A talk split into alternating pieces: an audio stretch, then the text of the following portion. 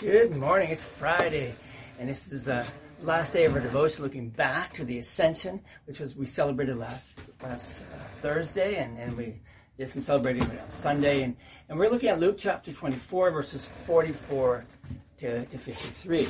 So, after talking with his disciples, Jesus performed one last visible miracle for them.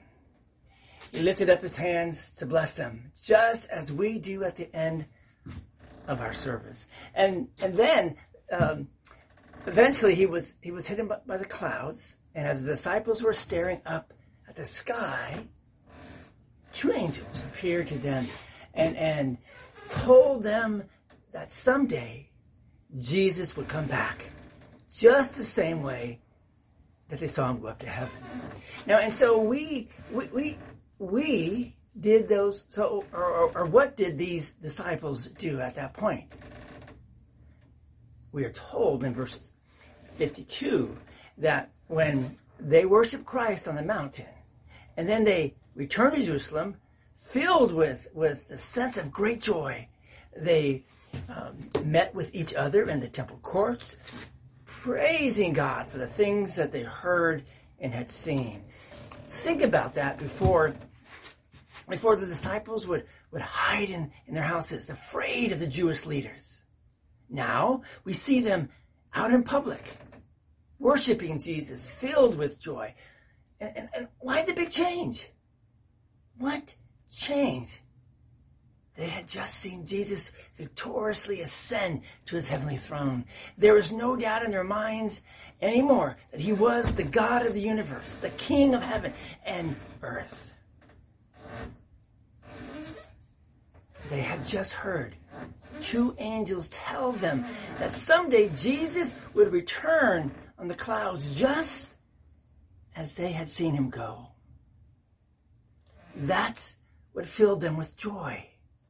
The angry, growling Jewish leaders couldn't keep those disciples from publicly displaying their joy in the, the temple courts. So if you're looking for a sense of joy in your life, a, a, a deeper, longer lasting sense of joy. Look where the disciples looked. Look to Jesus. Sure, there'll be times in your life when, when you're upset. Things will happen that will anger you, sadden you, depress you. But for a Christian, underneath that anger, underneath that sadness, you will find a layer of joy that the world can't take away.